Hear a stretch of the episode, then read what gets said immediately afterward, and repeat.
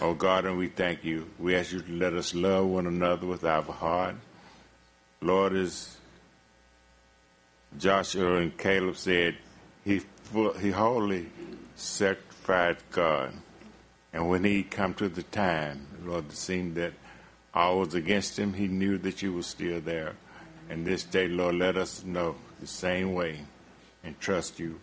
And we love you and we ask you to bless the services this morning. Lord, let us take every word for, for real and not for granted. Lord, bless us and guide us and lead us. Tomorrow, Lord, let us live off of what we have received today. In Jesus Christ's name we pray. Amen. We're going to read through verse 17 uh, here. Psalm 86. Bow down thy ear, O Lord, hear me, for I am poor and needy. Preserve my soul, for I am holy. O thou my God, save thy servant that trusteth in thee. Be merciful unto me, O Lord, for I cry unto thee daily. Rejoice, O soul, thy servant, for unto thee, O Lord, my soul. For thou, Lord, art good and ready to forgive, and plenteous in mercy unto all them that call upon thee. Give ear, O Lord, unto my prayer, and attend to the voice of my supplications. In the day of my trouble I will call upon thee, for thou wilt answer me. Among the gods there is none like unto thee, O Lord. Neither are there any works like unto thy works. All nations whom thou hast made shall come and worship before thee, O Lord, and shall glorify thy name. For thou art great and doest wondrous things. Thou art God alone. Teach me the way, O Lord. I will walk in thy truth. Unite my heart to the fear of thy name. I will praise thee, O Lord my God, with all my heart, and I will glorify thy name forevermore. For great is thy mercy towards me, and thou hast delivered my soul from the lowest hell. O God, thou risen against me, and the assemblies of have sought after my soul, and have not set thee before them. But thou, O Lord, art a God full of compassion and gracious, long suffering, and plenteous in mercy and truth.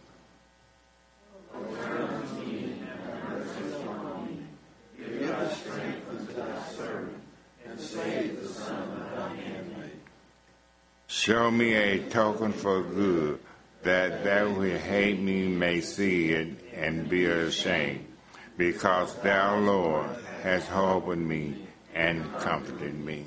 Amen. God bless you.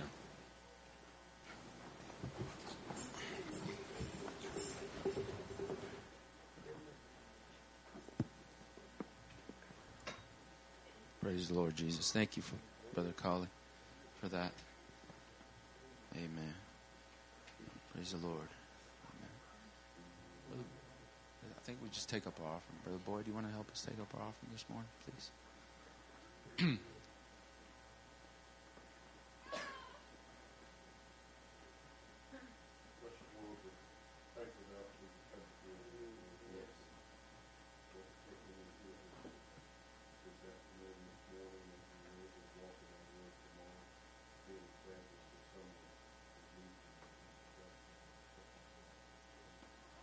Amen. Praise God. As he takes that up, let's just sing Mercy Rewrote My Life. How many thank God for his mercy? His grace that has led you here this far. You know what? His mercy and his grace will lead you through the rest of the way. Amen. Oh, mercy rewrote my life. Mercy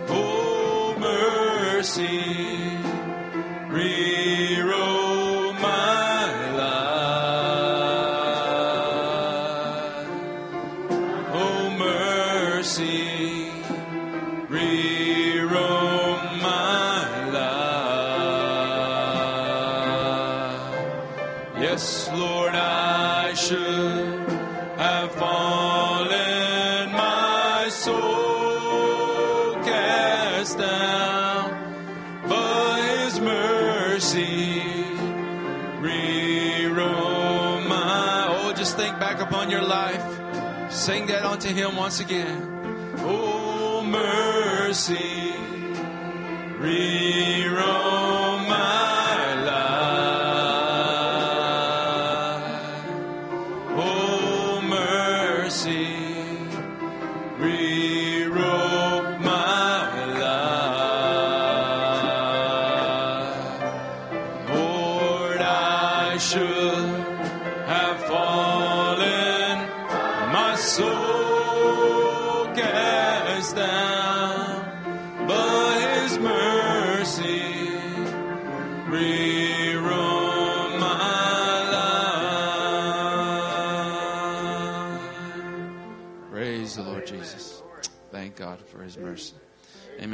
song Highway to Heaven. Let's start with the chorus. oh, it's a high.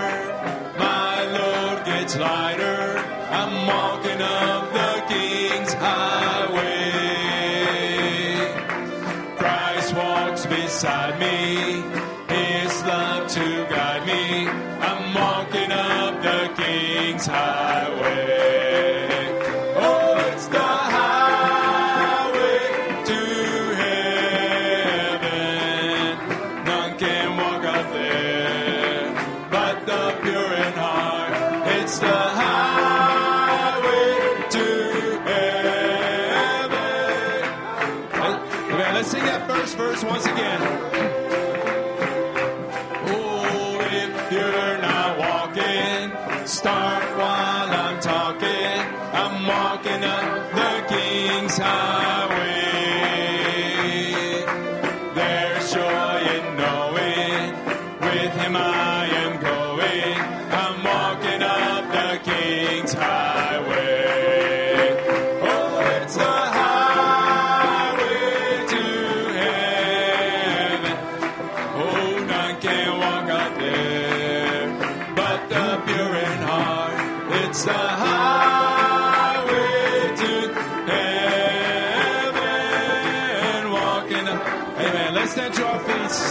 sing that chorus again.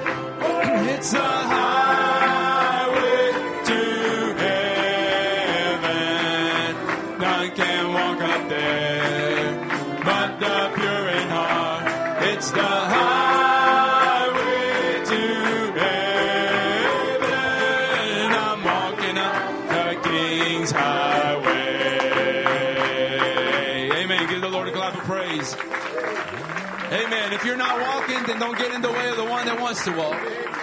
Amen. How many hate when there's a car stalled in the middle of the road or just driving too slow? you pass it by. you ain't walking, I'm just passing by you. amen. I got a destination to go to. Amen. I hope you do too. Praise the Lord Jesus. Amen. As Brother Wade get ready to come out, bring the word. How many are ready for the word this morning? Amen. Let's just sing this song, Greater Than All My Sin, this morning. Greater than all my sin is the blood that still cleanses me, is the grace that still sets me free to praise Him.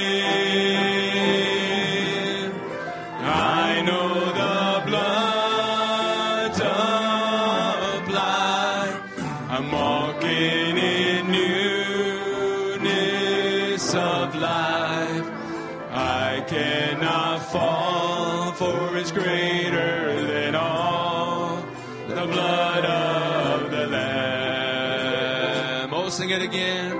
Oh, greater than all my sin is the blood that still cleanses me. It's the grace that still sets me free to praise Him.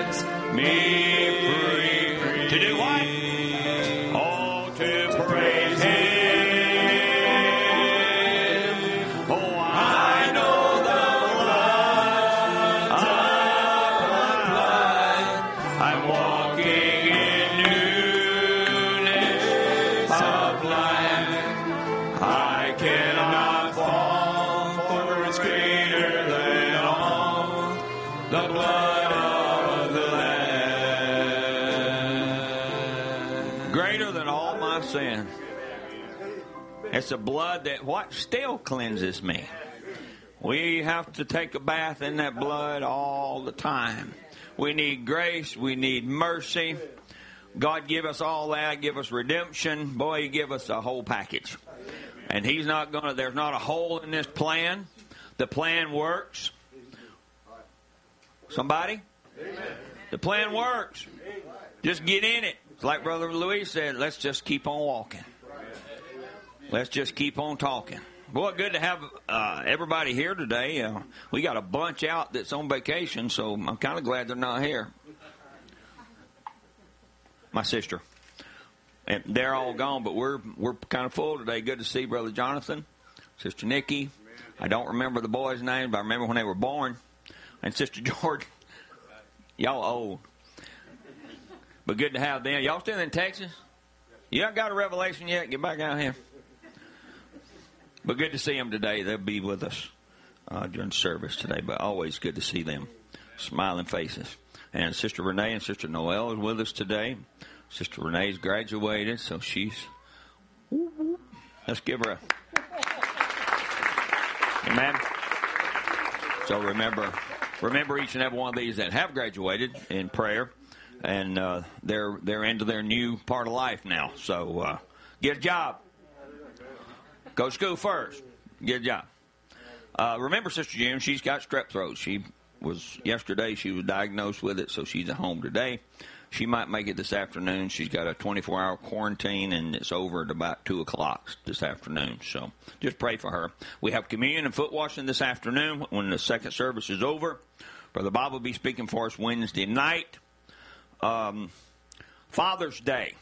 A lot of y'all are going to be gone. So we are we're probably still going to have the fishing thing over at, at Brother Terrence and Brother Zach, but it will be just show up and fish, and we'll be there, you know, during times because a lot of y'all are going to be gone uh, other places, so we won't have our normal. Uh, we won't. If you want to eat something, bring it with you. We'll just go. We'll just go fishing, and uh, some of you are going to be here, some of you won't. So just remember that. Just whenever you know, in the morning, or or you can talk to Brother Terrence about that. Uh, the 24th of this month will be a prayer service on Saturday night. Uh, most of you that go to church here know that we have prayer service before we have a big meeting, and with that meeting will be on July the 1st and 2nd. Brother Jewel Forney will be here. Saturday service will start at 5. Sunday morning service will start at 9.45 as usual. Brother Mike Oltig will be with us, and then we'll have a catered meal after that. Now, my sister uh, will be giving you menu um, blank menus for you to write down what you and your family want, and the catering truck will be outside, and um, and they have really good food. But we're going to try it that way and see how it works. So just remember that service on July 1st and 2nd. That's our anniversary meeting, uh, annual anniversary meeting. On July the 4th, 1971, we started a church, and uh, and we continue to uh, appreciate uh, the Lord for letting us uh, be here for those 50, 50 something years. And uh, to uh, have Brother Mode as our first pastor and Brother Dale as our second pastor. And, and that's been a long time. We, we, we now had to go through a bunch of administrations. We appreciate that. Um, remember Brother Aaron? He is a Brother Tom Kershanes today uh, speaking. Uh, remember on July 14th, 15th, and 16th. Now, downstairs will be um, a sign up sheet for you to sign up to go. Now, this is for anyone. This is kind of like Ohio. It's for anyone to go. We were going to have, we are going to have a youth service on Saturday, but we'll have regular church service on Sunday. But anybody is welcome to go. All right. Now, the cutoff is June the 24th, which will be a few weeks from now. June the 24th or 25th, somewhere that Sunday if you want to go. And you need to, we're going to, the reason we need to know is we're going to double up. The church will be paying for your motel room. So we'll be doubling up now, and we'll double up on carpool. But the church will be providing the rooms. That's why I need to know who's coming, who's going to be there Friday and Saturday. All right? Everybody say amen. amen. All right, I haven't lost you yet.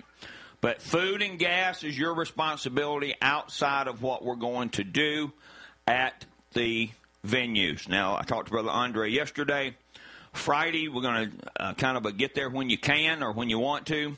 It's just going to be a fellowship at the Unicoi Park from 5 until whenever.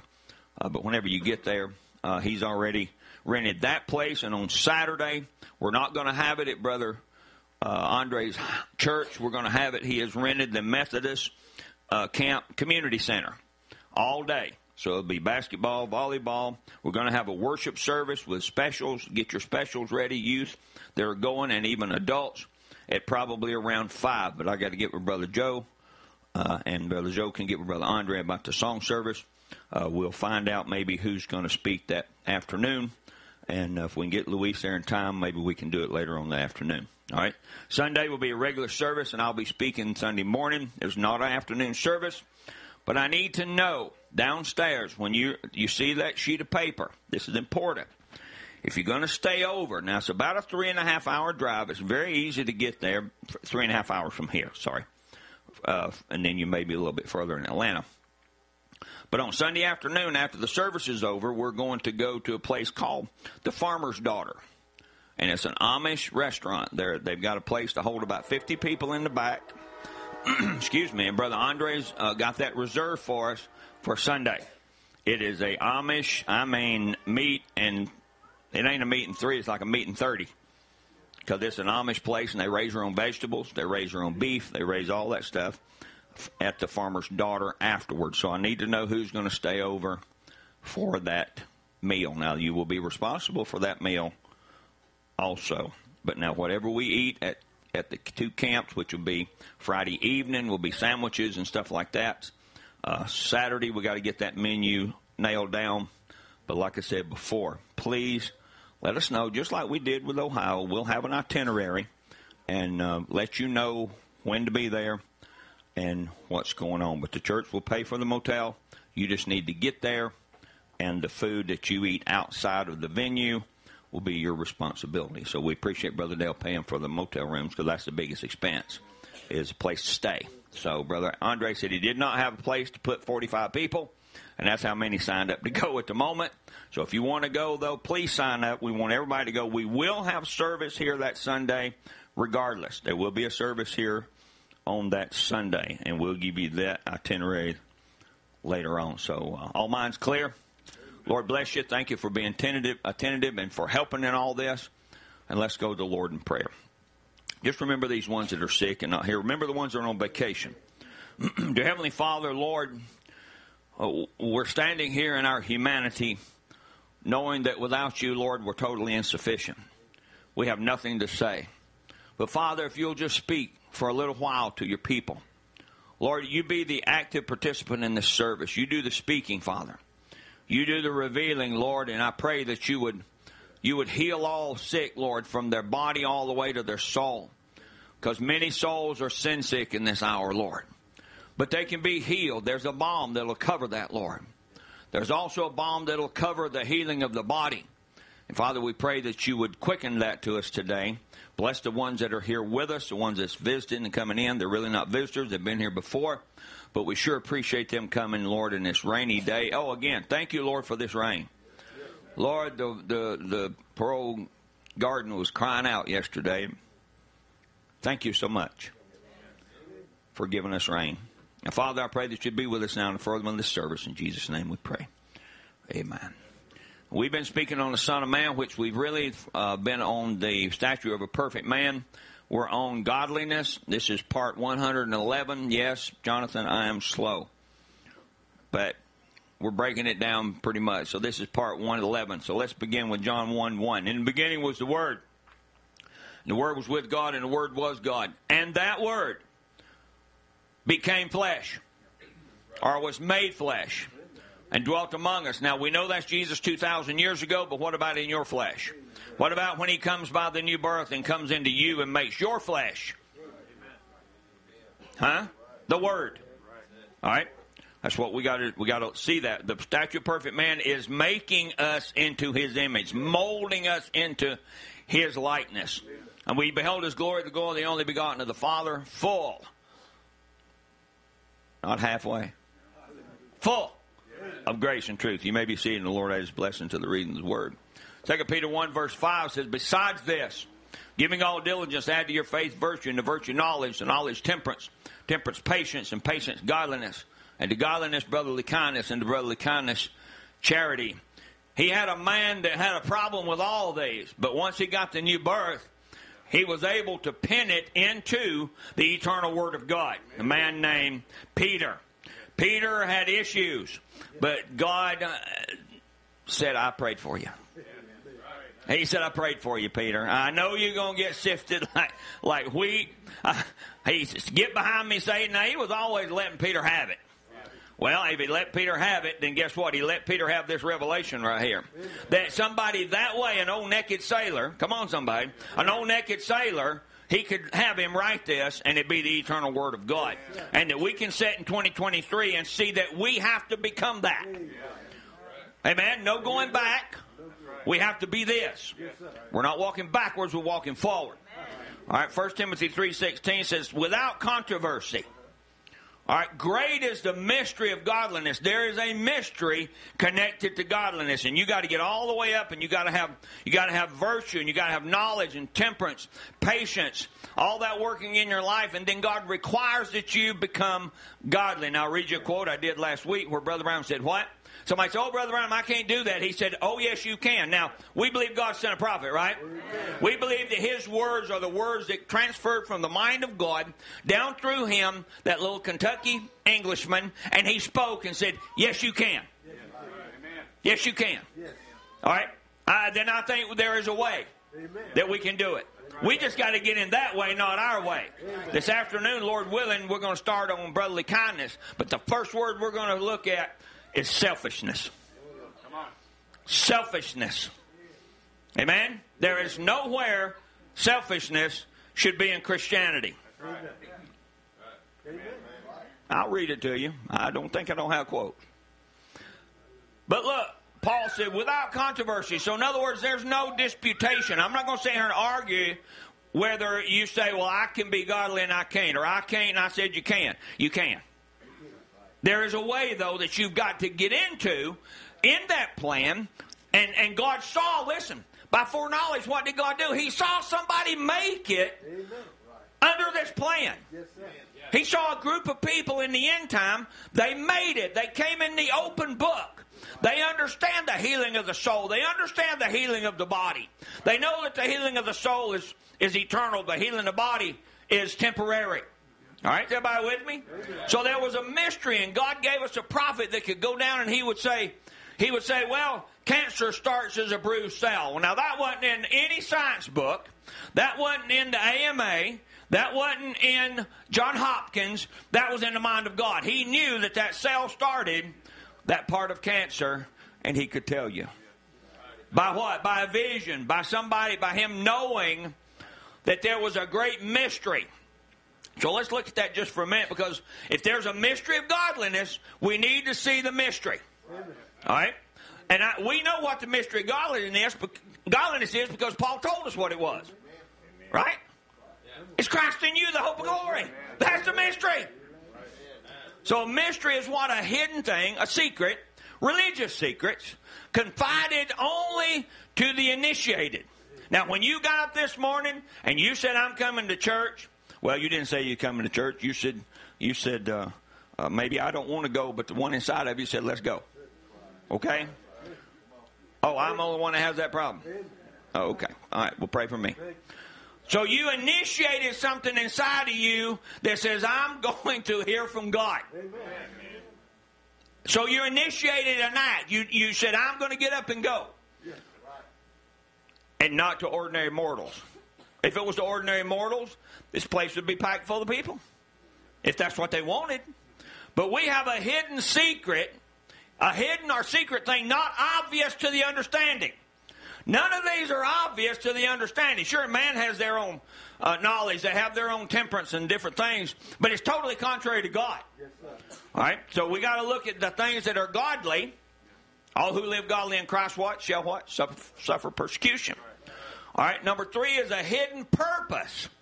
So if there's a mystery behind it, it's, it's not just going to be, I'm going to unfold this and then let the air out of the balloon. No. No, it just keeps unfolding. And what you see is you see the secret hidden mystery of God and where He is. The secret counsel which govern God in dealing with the righteous, that's us, which are hidden from ungodly and wicked men, but plain to the godly. So a mystery should be plain to us. Uh, the prophet of God tells us one place, he says, the mystery is now what? History. We have an open book. Back during the back during this part of the 2,000 years of church ages, there was a great mystery. What is this seventh seal? What is this Elijah coming in Malachi 4? All they, you know, they tried their best to hit it, but they couldn't. It took a prophet in the end time to bring us the Word of God, to open that mystery up and say, not William Branham saying, Here I am, Christ saying, Here I am in you. All right? Brother Branham was the most unselfish person in the world, so we can put him up there where we can see a brotherly kindness that that's why that his son said, remember, the greatest, one of the greatest qualities of his dad was he did, you couldn't tell who was his enemies or friends. In other words, when him and Billy would drive down the road for thousands of miles, remember he didn't like to fly. When they drive down the road from Jeffersonville to Arizona, at that time it was probably about a 20 something hour trip because there wasn't many interstates back at that time. They talked. So you know what Billy's, Billy's telling us? Billy's telling us that Brother Branham didn't spend two hours talking about one preacher.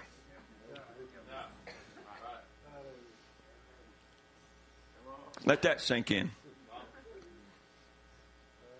He didn't spend two hours at the table complaining or telling Billy how wrong this person is, or how wrong this church is, or how wrong this preacher is. Billy couldn't tell. So, Brother Branham, I'll read you in just a minute. Well, no, I'll read you this afternoon. Brother Branham said he got a selfish spirit on him. I'll read it to you. Brother Branham, yeah, you know what? If you'll read a lot, he had plenty of complexes. Colossians 1 verse 21 says, You that were sometimes alienated and enemies in your mind by wicked works, yet now hath he reconciled. Where in the body of his flesh through death to present you what? Read that with me. Holy and unblameable and unreprovable in his sight. All right? Not the sight of the world, but in his sight. Yes. If, big word, if you continue in the faith, grounded and settled, and be not moved away from the hope of the gospel which you have heard. You have heard the gospel. You have no excuse. And which was preached to you, wait a minute, and not moved away from the hope of the gospel which you have heard, and which was preached to every cre- creature which is under heaven. Wherefore I, Paul, am made a minister. I like Paul's boldness. But you know what? He could back it up. Who now rejoice in my sufferings for you, and fill up that which is behind of the afflictions of Christ in my flesh for his body's sake, which is the church. In other words, Paul being unselfish, he's given his. Listen, he didn't have to go to prison. He didn't have to go before Pilate. I mean, um, um, in Rome. He didn't have to. The Holy Spirit even warned him to go to Rome, right? He went anyway. Now, he wasn't out of the will of God. He was fulfilling what God saw happen in his life, but Paul knew. I, believe that little part of Paul was always saying, Man, I've got this thing because I put a lot of Christians to death. I persecuted the very church that I'm ahead of. So, so I'm going to give myself for that church. Unselfish. We'll talk about that this afternoon. Wherefore I am made a minister according to the dispensation of God which is given to me for you to fulfill the word of God. Now watch. Even the mystery which hath been hid from ages and generations, but now is made manifest to the saints. Now Paul is standing in probably the year AD 50 something or 60 something, right before he died. He's standing there telling us the mystery that was hid from back in the Old Testament until today. Alrighty? And from generations. But now is made manifest to his saints. So they got a mystery, an unfolding, but they didn't get it all. To whom God would make known what is the riches of the glory of this mystery among the Gentiles, which is Christ in you, the hope of glory. Whom we preach, warning every man and teaching every man in all wisdom, look, that we may present every man perfect in Christ Jesus. I, Bible. I'm just telling you what the Bible said. All right? Wherefore I also labor, striving according to his working, which worketh in me mightily. Boy, he had something inside of him that he had to get out. So we come to this and we see that Paul Paul is telling us that the great mystery is is going to be that that God's going to inhabit a group of people in their human flesh, even though they are born in sin, even though that that they might be healed and and and and temp- it's all temporary to the outside. All right, you can be healed of cancer today and die of it tomorrow. Now that's what Brother Branham said. Because what happens is you get that, you get whatever you got, you get that taken out of you. But the fall was. I was thinking about this yesterday. That fall was so horrible that it separated God and man. Here stands Adam and Eve. Nothing going on. Full fellowship. Their bodies being renewed. They're not getting older. They're not stooping over. For hundreds of thousands of years, they walked through the garden with God. But all of a sudden, the fall happened. And then the presence of God was separated. So that he can't deal with man like he used to. So what did he do? He took that, he put the curse on his flesh, remember? He didn't curse Adam.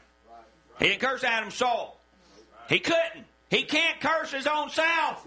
If you're born again today, you're not under the curse. He has revealed to you that you are his.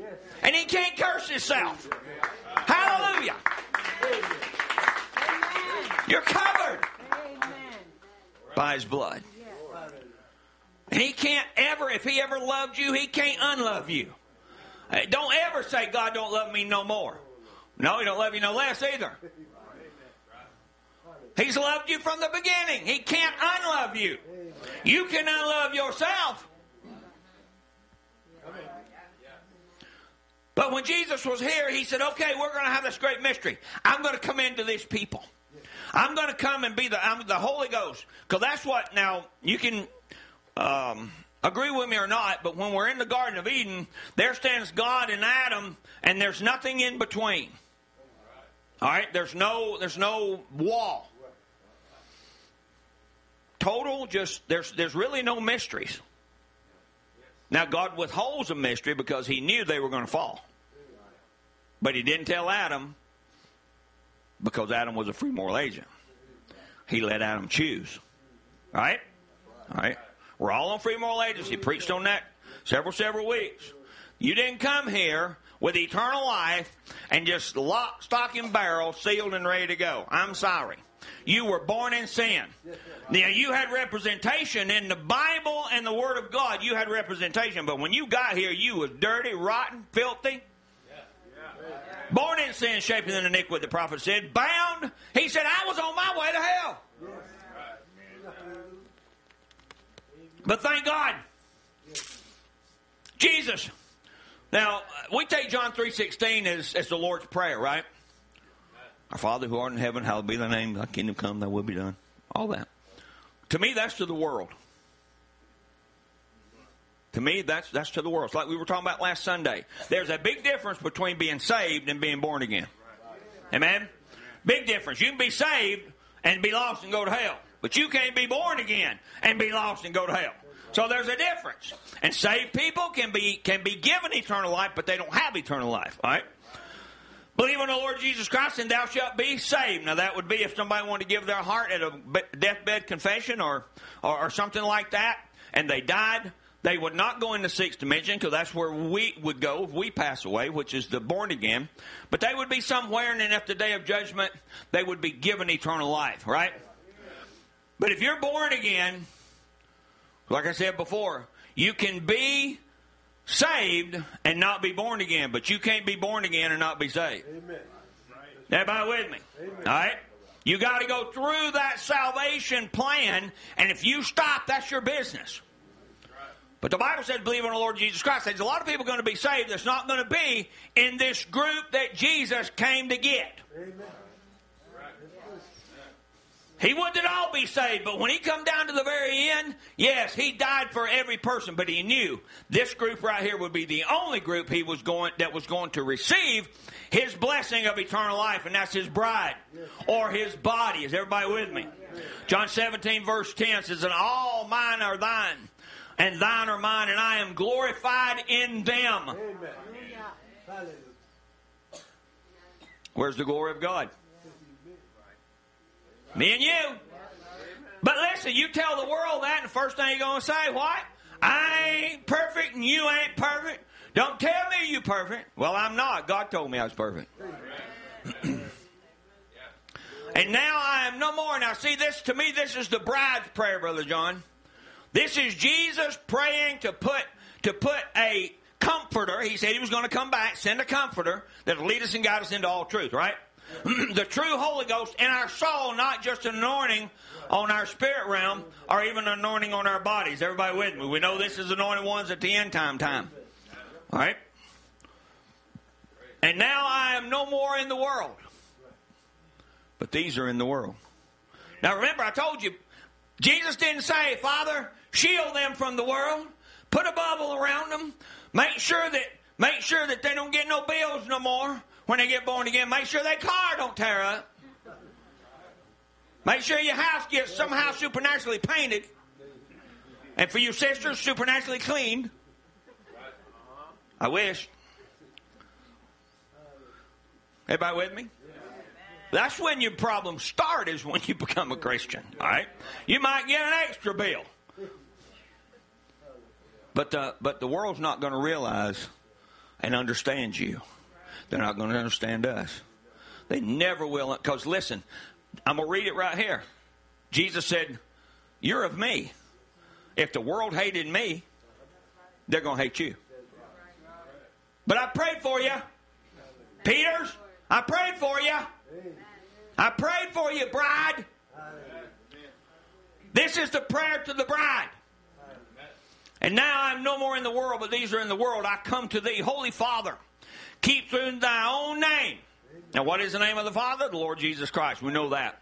Whom thou hast given me, that they may be one as we are. Oh, but Brother Wade, I can't be. The Bible says, yes, you can. Jesus prayed a prayer. Have you ever heard a prayer Jesus? Now listen, we prayed a lot of prayers that didn't come to pass. Hello? Jesus never prayed a prayer that didn't come to pass, though. All right, so I'm going to tell you this prayer is going to come to pass. While I was with him in the world, I kept him in my name. Oh, yeah, he herded those 12, and one of them was the son of perdition. Those that thou givest me, I have kept, and none of them is lost but the son of perdition, that the scripture might be fulfilled. And now come I to thee. These things I speak in the world, that they might have my joy fulfilled in themselves. I have given them thy word. Amen. We'll talk about it in a minute. That word is a seed. All right. And the world hath hated them because they are not of the world, even as I am not of the world. I pray. Not that thou should take them out of the world, but that thou shouldest keep them from the evil that's in the world. They are not of the world, even as I am not of the world. Sanctify them through thy truth. Thy word is truth. That's why the word is the most important thing in our life is getting the word of God and getting it down right. As thou hast sent me into the world, even so I have sent them into the world. So he's not putting them in a bubble. He's not putting them in a camp. Hello, somebody. He's not putting them in a commune. He puts you in the world to rub shoulders with the world. For the world to see Christ in you, the hope of glory. As thou hast sent me into the world, even so I have sent them into the world. And for their sake I sanctify myself, that they also might be sanctified through the truth. Neither pray, now here he's praying again, neither pray I for these alone. What? His twelve. But for them also. That's me. Which shall believe on me through the words they preach. That they all might be 12, 14, 18, 23. No, one. As thou, Father, art in me, and I in thee, that they also may be one in us. Protect me, Lord. Put me inside of you again. That the world may believe that thou hast sent me. The glory which thou gavest me, I took with me. Oh, he says, I have given them. That they may be one, even as we are one. How many times has he said that? That's about the third time. I and them, and thou and me, that they may be made perfect in one. And that the world may know that thou hast sent me, and hast loved them as thou hast loved me. Romans 8, heirs and joint heirs. Whatever he gets, we get. Father, I will that they also, whom thou givest me, be with me where I am. He wasn't just wanting y'all to be in the world. He's taking you to a place where he's at. And we got to come to that place spiritually here. Amen? Hello, somebody. We got to come to that place spiritually here. Where we walk like Christ did with the headstone, the statue of perfect man. We'll get into that later on. That they may behold my glory. Where? In a book? On a tape? No, in your flesh. in your life. Your everyday walk. Where I am that they may behold my glory which thou hast given me, for thou lovest me before the foundation of the world. Now, wait a minute, hold on. What did Jesus say? That they may behold my glory, which thou hast given me, for thou lovest me before the foundation of the world. Right? Now, hold on a minute.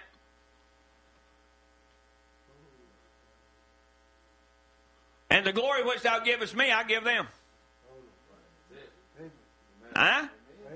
That they may be one even as we are one. He must have loved us before the foundation of the world. Amen? And what do we do? We got to give it back. There's a connection there. Everybody with me? So there's the prayer to the bride to keep us from the evil, not take us out of the evil. Now, we're going to be taken out, I promise you, when the rapture takes place. We're going to be out of here. We're not going to stand any of this junk that's going on now. But we still have to live here and be what? Functional Christians. Yes. Someone walking, talking, breathing the Word of God, not just quoting it.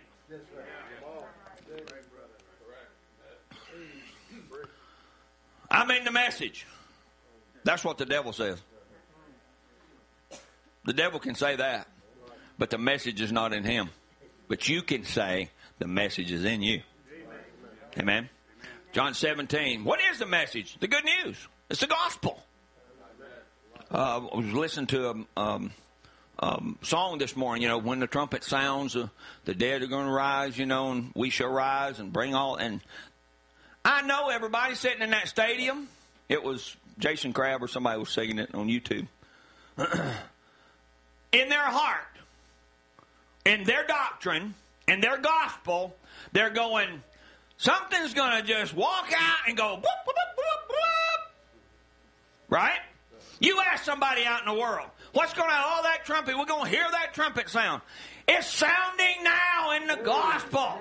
It's sounding, according to Brother Branham, it's here. The trumpet sounding will be a bride standing on the earth at the end time that says, Death, you don't have any dominion over us. And now, death, come on, somebody. You don't have any dominion over them that are in that other dimension. Bring them here. We're going home. But we got a journey to go through. It's not just, we're not going from kindergarten to college. Renee, it'd have been that easy, wouldn't it? No, it wouldn't have. You'd be in college, be in kindergarten, be drawn on the wall. No, you have to go through a process. You have to grow up. All right? They've all grown into fine individuals. Bob and Sharon's done a good job with their kids. We sure appreciate that. I mean, Brandon, Ben, and Sharon. Bob done a good job with his too. Don't tell your daddy I called your daddy. Don't do it, please. I'll pay you. Genesis 17 1. When Abram was 90 and 9.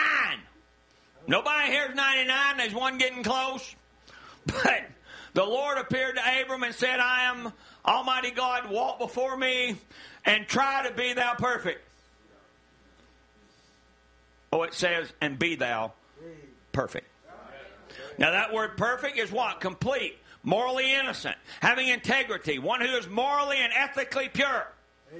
And like I said before, when we look at the word godliness, we see reverence, respect, piety towards God. And remember, I gave you a list uh, for those of you that weren't here. we talk about living godliness, and then Brother Branham says right here, said you're moving right on up the line. Fifthly, add godliness, temperance, patience. Wow. Whew. You say, I can't do that, Brother Branham. Oh, yes, you can. You can live this godliness. You say, well, I, I, what do I do? Listen. But when we are judged, we're going to read this this afternoon at the communion service. But when we are judged, we are chastened of the Lord. Now, that word is instructed. We are instructed on how to be this godliness. That we should not be condemned with the world. St. John 17. He took us out of the condemnation of the world. We, we are not condemned with the world. Everybody that's not born again is condemned with the world. Whatever the world gets, they get. I don't care if you foolish virgin. I don't care if you just saved. If you're not filled with the baptism of the Holy Ghost today, by the new birth in your soul, the old you dead and the new life coming in to live it through you, you will be here when the world is judged. Sorry about that. Noah didn't shut the ark. God did. God's getting ready to shut the ark.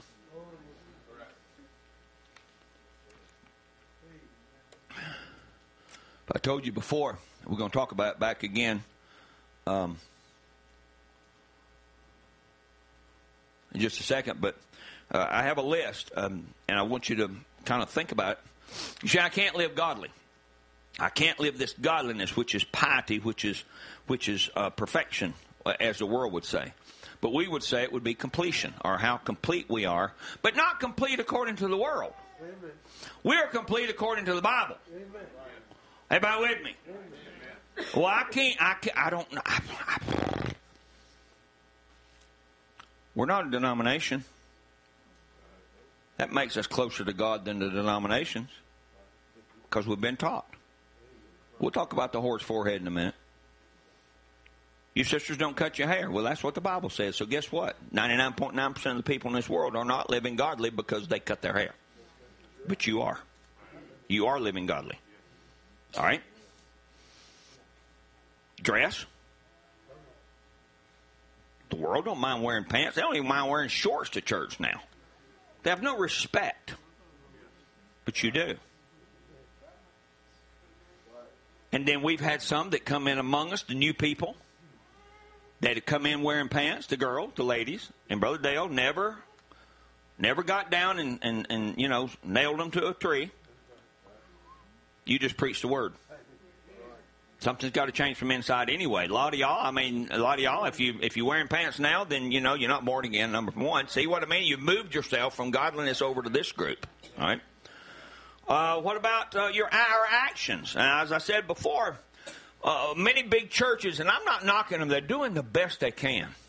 But most churches have the program for the widowed, a program for the divorced, a program for the divorced singles, a program for the you understand for the for the alcoholics, the uh, a program for the smokers. Do we need to add on to the church? Huh? Well, then we're living more godly than they are. Everybody with me on this? All right. Our manner of life. We don't smoke, drink, cuss. I, I hope you never get a DUI. That means you're drunk. But, but if, if you don't ever drink, Brother Jonathan, if you never drink, uh, we don't. If you never drink, that law of, of uh, blowing .08 or whatever it is to make you legally drunk, that's to you. It don't even worry about the books. I don't even worry about it. I don't keep up with that.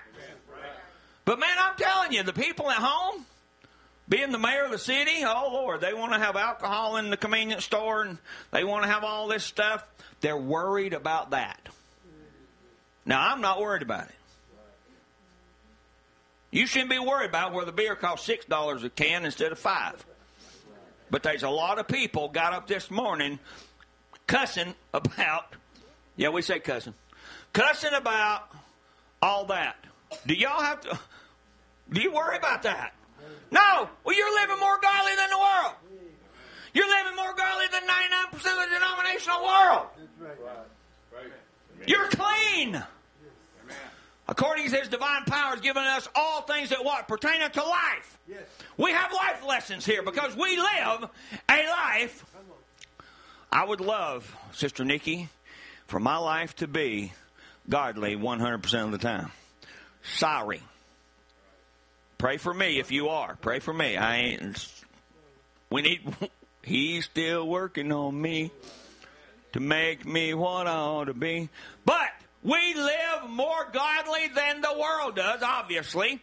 Now we're living more godly than the denominations, which the Bible says they have a whore's forehead.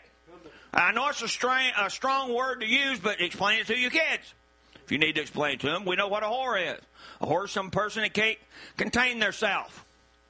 Everybody with me? Yeah. All right? And it's in the Bible. We'll talk about it in just a second. Because that's what this world's come to, and we're not. We're out of that. Yes. We don't have a whore's forehead. If you're not in, if you're not born again, you have one already. Am I with you? Are you with me? I don't want to hurt your feelings, but if you're not born again, you have a whore's forehead. You are selfish. We'll read about it later. Talk about it later on. We don't have to worry about what bar's closed and what bar's open. Right? Just want to make sure. that we be not condemned with the world. The world's over here and get their condemnation. You and I have come out of the world. We're over here living. Listen, we fall. That's what grace is for. Listen, God didn't want to take grace and put it on shelf. Grace is to be used. Redemption is to be used. It was given for us to use it. So use it. Now listen, don't use greasy grace. But now listen, if you're in greasy grace, get born again, and then it'll start being some good grace. Some good grace. That if you do make a mistake, you do say something sideways to somebody, God forgive me. Had a guy tell me yesterday on the phone. it worried him to death. Somebody passed away, and he owed him ten dollars. So he said he went to the grave and he said, he said, uh, buddy, he said, I'm sorry. The guy just died. Well, it was um, James Lau. Yeah, James Lau. Uh, he was a motor builder for um, Bill Elliott back in the 80s, and he was like well known all over the, the community. Well, he passed away. So this guy walks up and he says, Man, I'm sorry. He said, I, owed you $10. He Said, I'm sorry. I, there's nothing I can do about it. He said there was another man standing beside of him at the grave. So he looked over him and said, He don't need it now.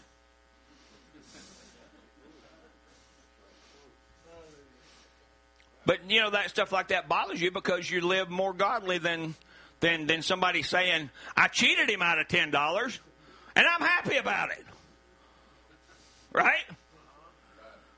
Listen, when people steal stuff, they don't steal it to be sad, they steal it to be happy. Amen, somebody. Have you ever thought about that? They don't steal something and go, I just got $12 million in diamonds. No. You never see him again if you don't get caught. He's over in the Bahamas somewhere living it up. He's happy. That's why Satan is happy when he seals your victory. I want us to make him the most miserable person on the face of the earth and in another dimension. And you know what? He's even in heaven. I want him to be nervous. Real nervous. I want him to be pill taking nervous. Thought I'd throw that in there. but this whole thing is is is what we've been the series we've been on. I hope it's been helping us in our life and helping us to be more godly than we have before. Brother John is teaching us how to do the life part and the godliness part through money and through finances and, and all that. We really appreciate that. Because you know what? It's the whole thing. There's people, and and out in the world, uh, you know, you get these scammers call you, and you get people call you about Social Security. They will not call you about that on the cell phone. All right, they'll send you a letter. I work for the post office. The IRS will not contact you on the phone. They send you a letter through the post office. Everybody with me? Life lesson here. Don't get on the phone and let them tell you you owe them two thousand dollars. And you about dumb as a rock if you give them your number. But I had a girl one time at the post office, young girl. She was on the phone, had it on speaker. I walked in from working, and there it was. She had owed twenty five hundred more dollars. They said on her taxes, and they were going to send the sheriff out the next day with a warrant for her arrest if she didn't pay that twenty five hundred dollars. Well, they went through this, and Kelly's like, didn't mean to call her name. She said, "I know. I, I, let me call my let me call my um, accountant. Let me call." The, and I'm over there going, "Hang up." She's, "This is serious." Well, see, that's how much they had scammed her. I mean, this is serious. I said, "No, it's not." So what I done is I immediately pulled up IRS scam. Well, th- there was five things on my phone, and I went over and I said, "Read this." He's done all five while I've been standing here. She said, Oh, Lord. She, hang, she just hangs the phone up then. And she said, I was getting ready to give them my number. Well, they'd have pulled more than $2,500 if it had been just, if it had been more than that in your account. But listen, the point is, there are people in this world that are scammers that get up in the morning, go to work, just like you get up and go to work to a public, good paying job, honest job. They get up and do the same thing to scam you, to mess you out of your hard earned money. But you know what? That's over here. They will be condemned with the world. I hope they never do it to a bride of Jesus Christ. I'll promise you. The fires of hell will rain down on them. So, but you don't get, you don't, don't do that, okay? Don't, no information on the phone. I don't care if it sounds good. What's your old say? If it sounds good, is what? Too good to be true? Yeah. yeah. All right, now, life lesson number 743. Now we're going. And besides this, giving all diligence. So we're going to work on life, we're going to work on godliness, and besides this, giving all diligence, add. Add what? So look, let's look at this just for a minute. We were looking at last Sunday. Let's look at it just for a minute for the for the ones that weren't here. We got, we're looking at the analogy or the um, the parable of the sower of the seed. Now remember who is the sower? The sower is the Son of Man, the ministry. That today I am sowing hopefully I'm sowing good seed. All right? But now remember, the ground is you. The ground is yours. If you came in with a bad attitude, where's that seed going to land? If you come in with something on your heart, that's why I said you better get it rid, get rid of it right back there, and then come in here and enjoy the service. But we know the seed is the word of God. Every time God talks about a seed in the Bible, and Brother Branham talks about a seed, he's talking about not talking about some wiggly little sperm with a tail on it. Everybody with me? That is not what God is all about. Adam's seed polluted the world. His natural sperm polluted the world. Amen? Brother Branham said that. We should know it without a quote. But the seed is the word or the sermon you hear or the Bible you read. All right? And the ground is your earth, not this earth. Your earth. Today, you come to get spiritual water if the word has been planted. If there's no word there, it ain't coming up because there's no seed there to come up. Everybody with me? So everybody knows the parable of the sower of the seed. So we're going to continue on down a little bit further. Because remember, he explained it in detail. Hear ye therefore the parable of the sower. All right, sower's who? Son of Man, the ministry. We're under the Son of Man ministry. We're under the ministry of the sower of the seed. All right? We have a former rain, which is this rain right here, which is a teaching rain, which is when you plant the seed. I needed this rain for my crops. I planted some extra ones yesterday, so praise God they've come up. The other ones didn't because it didn't have good moisture. All right? So then there will be a rain in September or around October. That will be a harvest rain. That'll be the rain right at the end that pops everything to maturity. That makes that corn of wheat get real heavy and hang over because it's become back to the original. That's when my apple trees in September, those things, those limbs that I used to cut grass underneath and didn't hit my head, I hit my head all the time on apples. Why? They, they, they're coming to maturity. They're heavy. The apples are big. Then you get that last rain, and you know you look at your corn shucks, and and they start drying out. You need that one more good rain to just make everything, and that's the same way with me and you. We're going to have that one more good rain. I believe we're having it now to mature the bride, to get us ready for harvest, to get us ready to get out of here. Amen. This world is not my home. I'm just a passing through. Right? My treasures are laid up. Where? Here? No. Somewhere beyond the blue. All right. Hear you therefore the parable of the sword. When anyone heareth the word of the kingdom and understandeth it not, then cometh the wicked one and catcheth away that which was sown, look, in his heart. Now remember, be careful. That is not the heart of the soul of you. Satan can't steal anything out of your soul. Your soul is sealed until the day of your redemption. Satan can't make your soul sin. He can't make your soul make a mistake. We ought to be happy in that. If you're sealed in, he's sealed out. But now that second realm that we're working, memory, reason, conscience, affection, imagination, that is his playground. God has allowed him that access to your brain, to your memory, your reason, your conscience, affection, imagination. There's the battleground. Listen, there is no battle in your soul. If you're born again, it's God. If you're not, it's the devil. That's just plain as black and white.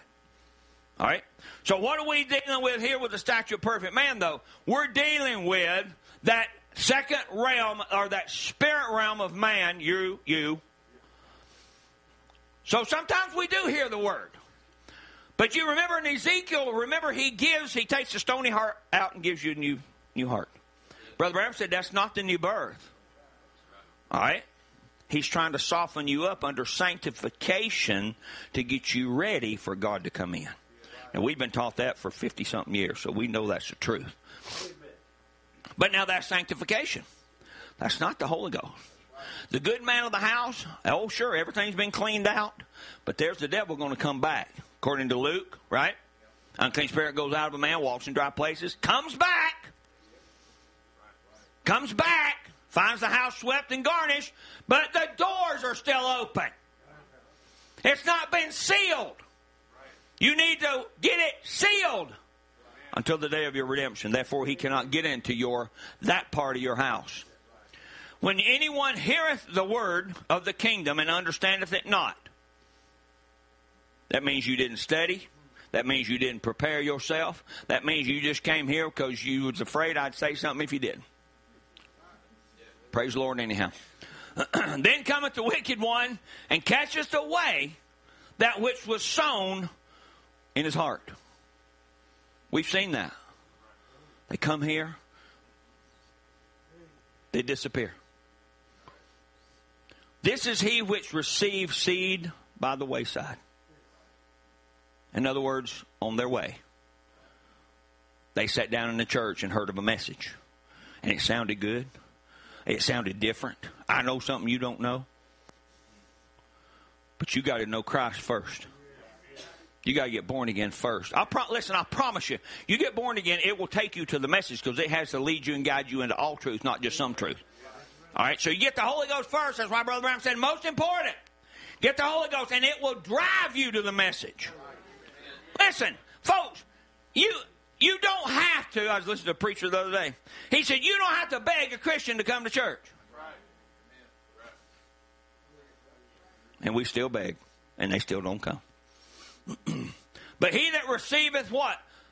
The ministry, the seed, into stony places. What? You got some issues. You had a problem with your wife on the way to church, or your kids on the way to church. You got that stony heart. You sit here and worry about if I don't, for me to be quiet, so you can go outside and bless your wife out. Or wait a minute, vice versa. Or your kids. Or your neighbor. Wait till I get home. I'm going to church, but I time out. But when I get back, and I'm going to drive two or three people off the road getting there. Road rage. Yeah, it happens. The same as he that heareth the word. Now watch, here's another one. But he that receives seed into stony places is the same as he that heareth the word. All right? And anon with joy receive it. Oh man, this is great. Bro, wait, I felt something. I want you to feel something, I want you to live something. Like Brother Dale said, if you want some feelings, I'll put an ice cube down your back. Y'all'll be shouting and speaking in tongues. So I told William Borlevon he was staying with us in our when when we put the shower in, we put the it's one of them that does this, and it says hot on this side and cold on this side. Well, me and Dad put it together backwards. I don't know if he did it just to play with them, because that's where we put all the preachers at. So he went over to the hot side. It stayed cold. He never did go. He said, well, this is hot. He said, It must be something wrong with the hot water heater. So he gets in there and you can hear him, wow, wow, ah, ah. You, he come out. I said, you in there speaking in tongues? He said, that water's cold. I said, ain't nothing worse than a cold preacher. I said, if you'll turn it on the other side. So we put a little thing June's laughing now, I'm sure, that we put a little sign that says this backwards and for the use of this is the hot over here where it says see. But either receive a seed in life lesson 769. Don't ever do that to a preacher. The same as he that heareth the word, and we receive it with joy. Shout, speak in tongues. Yet hath not root. He didn't sit there long enough, or she, to get rooted and grounded to that when the wind did blow, it didn't knock your plant over. Some people, it knocks them out of church. Some people that want it so bad, their feet. That tree bends, them roots get loose, but they don't fall over. They might get loose a little bit. Why? They're loosening the soil up so they can grow some more. They're loosening the soil. That's why wind blows. Yet he that hath no root in himself, but endureth for a time, hangs around for a little while. For when tribulation or persecution arise, uh oh, because of what? Not somebody, because of the word. By and by, he is offended. He also that receives seed among thorns is he that heareth the word, hears a sermon, comes church, and the cares of this world. Well, I got to work on Sunday. I can't get here on Wednesday because I got to work. Some of you have to, and I understand. But don't make it an excuse. If you make it your crutch, then you're in this part right here. And the care of this world and the deceitfulness of riches choke the word. Now, the word's not choked, you are. You're choking the word. And he becometh unfruitful. But he that receives seed in good ground, we're just going to say we all had good ground today. He that receives seed or heard the message or the word of God into good ground is he that heareth the word and, and understandeth it, which also beareth fruit and bringeth forth some a hundred, some sixty, and some thirty. Not everybody's going to be a hundred. Amen? Not everybody. Uh, there's going to be a lot of 60 and a lot of 30, which means that the 30%, though, is just as important as the 100%. All right? Everybody with me? So there's that parable. And then let's look for a second at this horse, whore's forehead because I want you to understand there was a question about this. It does sound awful, and it is awful. God hates it. There's a lot of things God hates. You know that? Look it up in the Bible. God hates a lot of things. So when Jeremiah talks about, therefore, the showers have been withholden, and there hath been no latter rain. In other words, no harvest rain. Seed's been planted, but it was wrong timing. And thou hast a whore's forehead, thou refusest to be ashamed. Now, that word whore means highly fed and therefore wanton. In other words, to commit fornication, be a harlot, to be unfaithful to God. Because he told Israel one time, he said, You've went whoring. And I had to put you away. What were they doing? They were sacrificing to other idols. Are you sacrificing today to other idols? To something that's keeping you out of church, something that's keeping you away from the fellowship of God with God and with his people. All right? To play the harlot, to cause to commit adultery, to adultery, or to commit fornication. But I like that one says highly fed. That means, man, just, just give me all the world you can give me. I can't control myself. Because that's what a whore does. A whore can't, can't keep herself. All right? Everybody with me? But God said they have a whore's forehead from an unused root word meaning to be clear or conspicuous, which is the brow or the forehead. So, so you've got unclean, and then you've got what? You've, it's at the forefront. Some of us have real prominent foreheads. Me and Brooke Colley, some of y'all. But you you see that though. I can look back here and I see your forehead. So what's happening in the in the religious realm? a whore's forehead is is something that's being shown that they don't care whether they show it or not. That's why that this is the ungodly group. We are the godly group because we don't have a whore's forehead. We are we are keeping ourselves in the Word of God. We are not wanton. We are not uh, highly fed except for the Word of God. We're not highly fed in the world. So this is a this is a um, a definition. Brother Branham doesn't say anything about whore's forehead. He, he, I think he makes a comment about it one time, or reads it one time. But this is used in the Bible as an analogy for a person or a group. Now, if, if this doesn't cover the church of the day, I don't know what does. Or church who has broken all meaning of integrity. Now, the church has broken all meaning of integrity so severely they no longer recognize the damage of the evil of their actions. Women come to church with their hair cut. They come to church with pants on. They just come to church anyway. You know what? I mean, the big thing is come as you are. I believe that. But if you come as you are, you won't go away as you came. If you really get something, you will not go away as you came if you get something. I can agree with that. Come as you are. Come on. Cindy came. Sister came for two or three months, and then nobody had to blast her over the head about it. She quit wearing earrings. She quit wearing makeup. She quit wearing pants. Dad just sat there and preached the Word of God. And just remind them that it's in the Bible, and you remind, you know, all this, all these things, and you, you let them do it their own self. That's better than having to be a slave to do it. All right. It is a relevant term today describing how the average person's sense of right and wrong has been warped from its natural. Are we not living in that world? Shooting on every hand, transgender. I I love this guy. It's it's not Beck, but it's something else. They were challenging him. A transgender was challenging him on something about male and female. He said, "I just want to ask one question." He said, "How many of you that was born a man have ever give birth?" Can't happen. Won't happen. Won't ever happen. So that person, you know, goes off on his piece and answer my question. How many men in the dawn and history of time, he said all the way from recorded history, how many people that were born men, all right, has had a baby? Well, well, none. Well, okay, then we know there's a separation between a male and a female. Hello, somebody. I mean, see, look, but to the world, it's become now the natural thing to, to be whatever you want to be. Not here. We have godliness. Now they're bringing it into churches, the Methodist Church, allowing every bit of that. Parts of the Methodist Church, thank God, there's a part of the church that's standing up and says no. Our neighbor, he said, I'm not listening to a gay woman tell me about God. I said, okay. Because he's a Methodist. But you see how that, see, we don't debate that here. That's never a debate.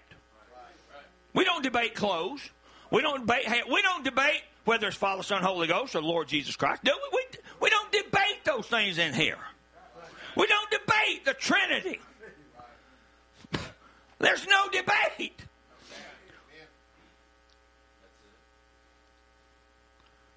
Great is the mystery of godliness because he come into me and you and told us how to live what the Bible really says, or in other words, what it means, straight from the mind of God. People in the world, they got their own warped sense. This has led to destruction of marriage, massive numbers of fatherless homes and bastard births. I'm sorry. It is nothing now for a woman to get pregnant out of wedlock. It's nothing. It's just wide open. Do whatever. Sorry. 30% to upward of 80% illegitimacy rate in some groups. Now, in the Old Testament, if you were born a bastard child, you didn't, you and your family, you and your, whoever it was, didn't go in the congregation for 400 years. 400 years. You were barred from going to church. Wow. And we know listen, we done been through this. So the blood of Jesus Christ takes care of that now. I don't care if you was born and you don't even know who your mom and daddy is. It's your choice whether you get the new birth or not. It's your choice whether you whether you uh, let that bother you or not. Sure, we let it bother us. I know that because humanly it bothers us. But but you're not going to hear from this pulpit and from the pulpit of the message of the hour that you're going to hell because you're a bastard child. And you can't come in the congregation. No, the blood of Jesus Christ cleanses if you'll do it the right way. Amen. Don't come in with greasy grace though. And keep doing it and have four kids and well i'm under grace. Where's the husband? I, well all four of them gone. Well that's not that's greasy grace. Don't do that open and increased sexual perversion homosexuality pedophilia transvestite bestiality pornography adultery prostitution and the sexualization of young children especially girls have we not seen that that's a whore's forehead. That's that's become accepted practice now. When I was growing up, it wasn't. If a girl got pregnant when I was growing up, she disappeared.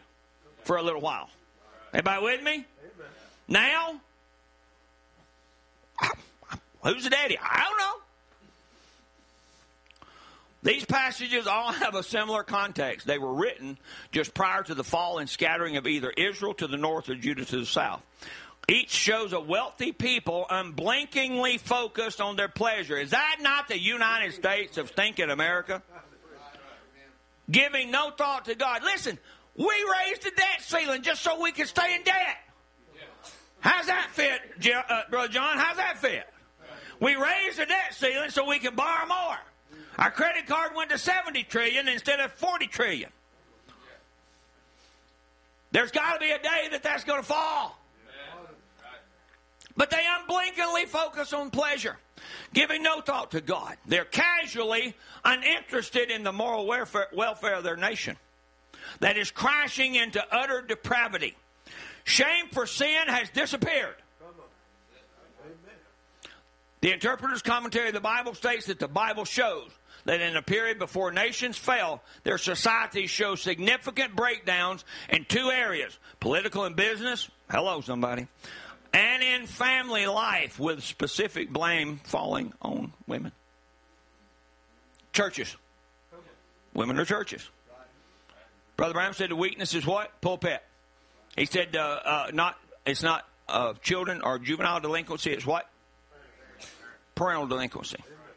In these passages, the following characteristics are either directly named or strongly implied rebellion, obstinacy, betrayal, distrust, shamelessness, and greed. Now, I hope we don't have that problem here. An audacious self centeredness against God and fellow man. We're going to talk about selfishness this afternoon. These are not the characteristics of a nation that would bring honor to God. At one time in the history of this nation, the overwhelming majority of people expressed a strong sense of shame when they sinned. Sin was an ugly thing, and due to these senses of shame, they did whatever they could to hide their moral flaws from others. But today, the whore's forehead is all painted right here. Look at me.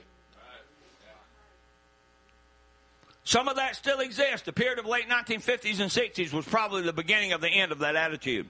Sin has gradually carried less of a stigma, and the sense of shame has been slowly replaced by a growing boldness of attitude.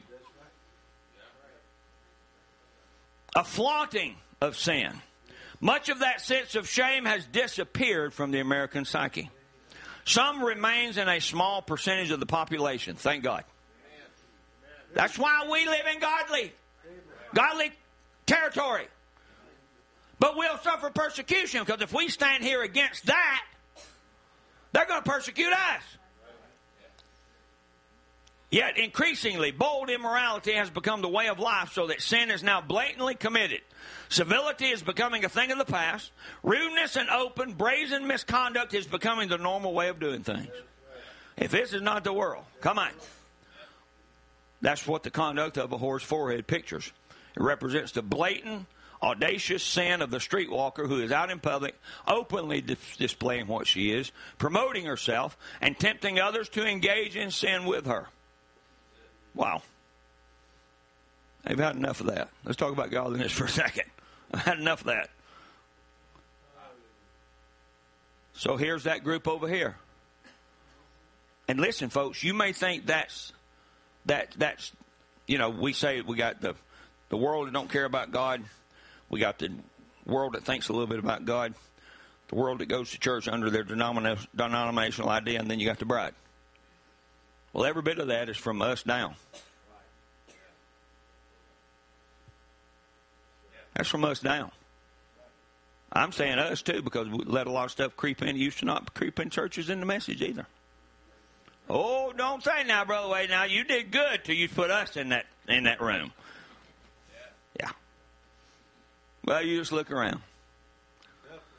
There's a lot of things goes on in the church that, and, and this one and others, not just this one that that you know, 40 years ago wouldn't happen. Quiet. Because it's right. You know it. You see it. You look around. A deity is a supernatural, the shaping of Western Christianity. Well, let's get to deity for just a second, and then we'll close. It was coined by St. Augustine, a theologian whose writings were very influential in the shaping of Western Christianity. Deity comes from the Latin word for God, deus. The divine nature of deities is believed to be immortal goodness and powerfulness or any supernatural being. Brother Branham tells us right here. and he swore by himself in 1954. he said, let's just read the red. In it, the same life that was in the corn down here at the first stalk is in it up here in the ear, the grain, just the same. The same God was in the pillar of fire, was in Christ Jesus. All right, hold on. The same one in Christ Jesus in you. That's right. God in you, the hope of glory. Is that right? The baptism of the Holy Spirit dwelling in the person now, you become what? Sons of God. No wonder he believes in the supernatural. No wonder he believes in anything. Why is it? In him is a portion of God. Wow. Wrapped up in that mortal body where there's sin and everything else has created this body. But down in there, some work of God alone in regeneration. Somehow he come down through all that mess and saved your soul. Has come down through there by the shedding of his own blood taken away that blood that was in there as a way and set it aside, and entered into this sinful man and put him in a hope that he'd die for it just as freely as he'd stand there. Now, what's he saying in, in simple terms? You still got your old stinking blood because you were born in sin, shaped in iniquity. You came from your daddy's sperm, and your would give you the body. Right? Everybody with me? And that's inside of you, and that that, you know, the song, His Royal Blood Flows Through My Veins, is not happening right now.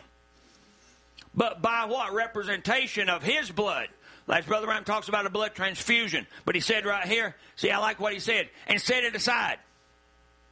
He shed his own blood and taking away that blood that was in there. Not taking your blood all the way out. But as a way and set it aside and entered into this sinful man and put him in a hope that he'd die. Let's stand to our feet. We'll stop right there. We'll finish this afternoon. We didn't even get to godliness much. Musicians come, let's sing a song. But we got to believe that we're not just another part of God in another situation or another separation. We are God made manifest in another form called a bride. Right?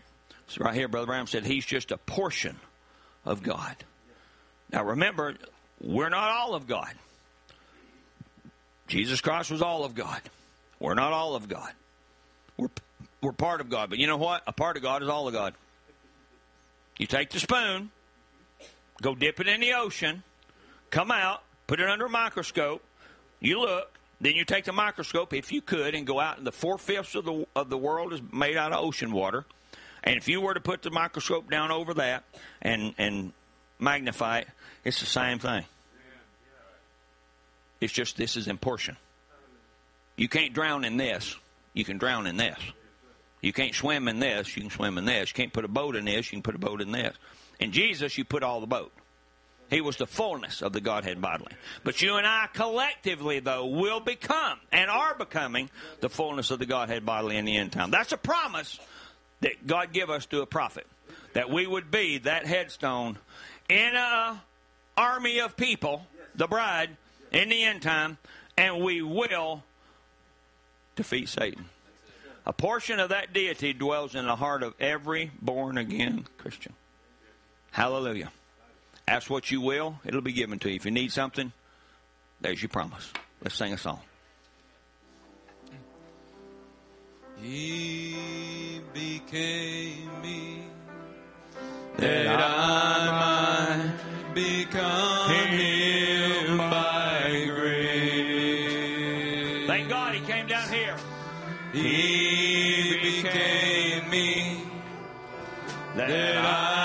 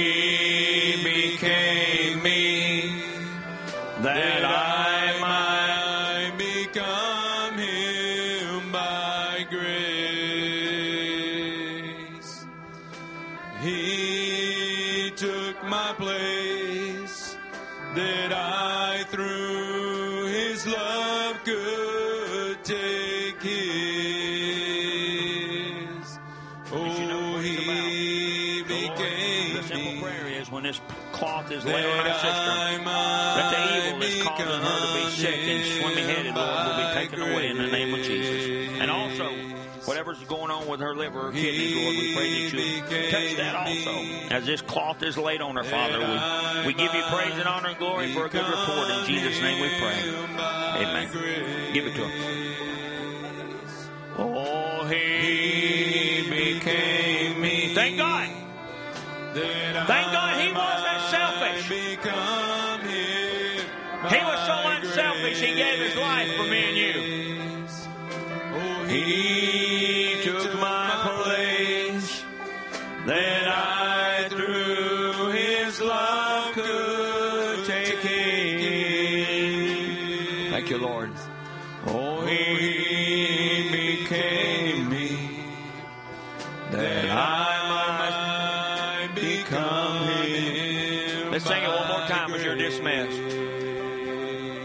See you at 2 o'clock. Oh, he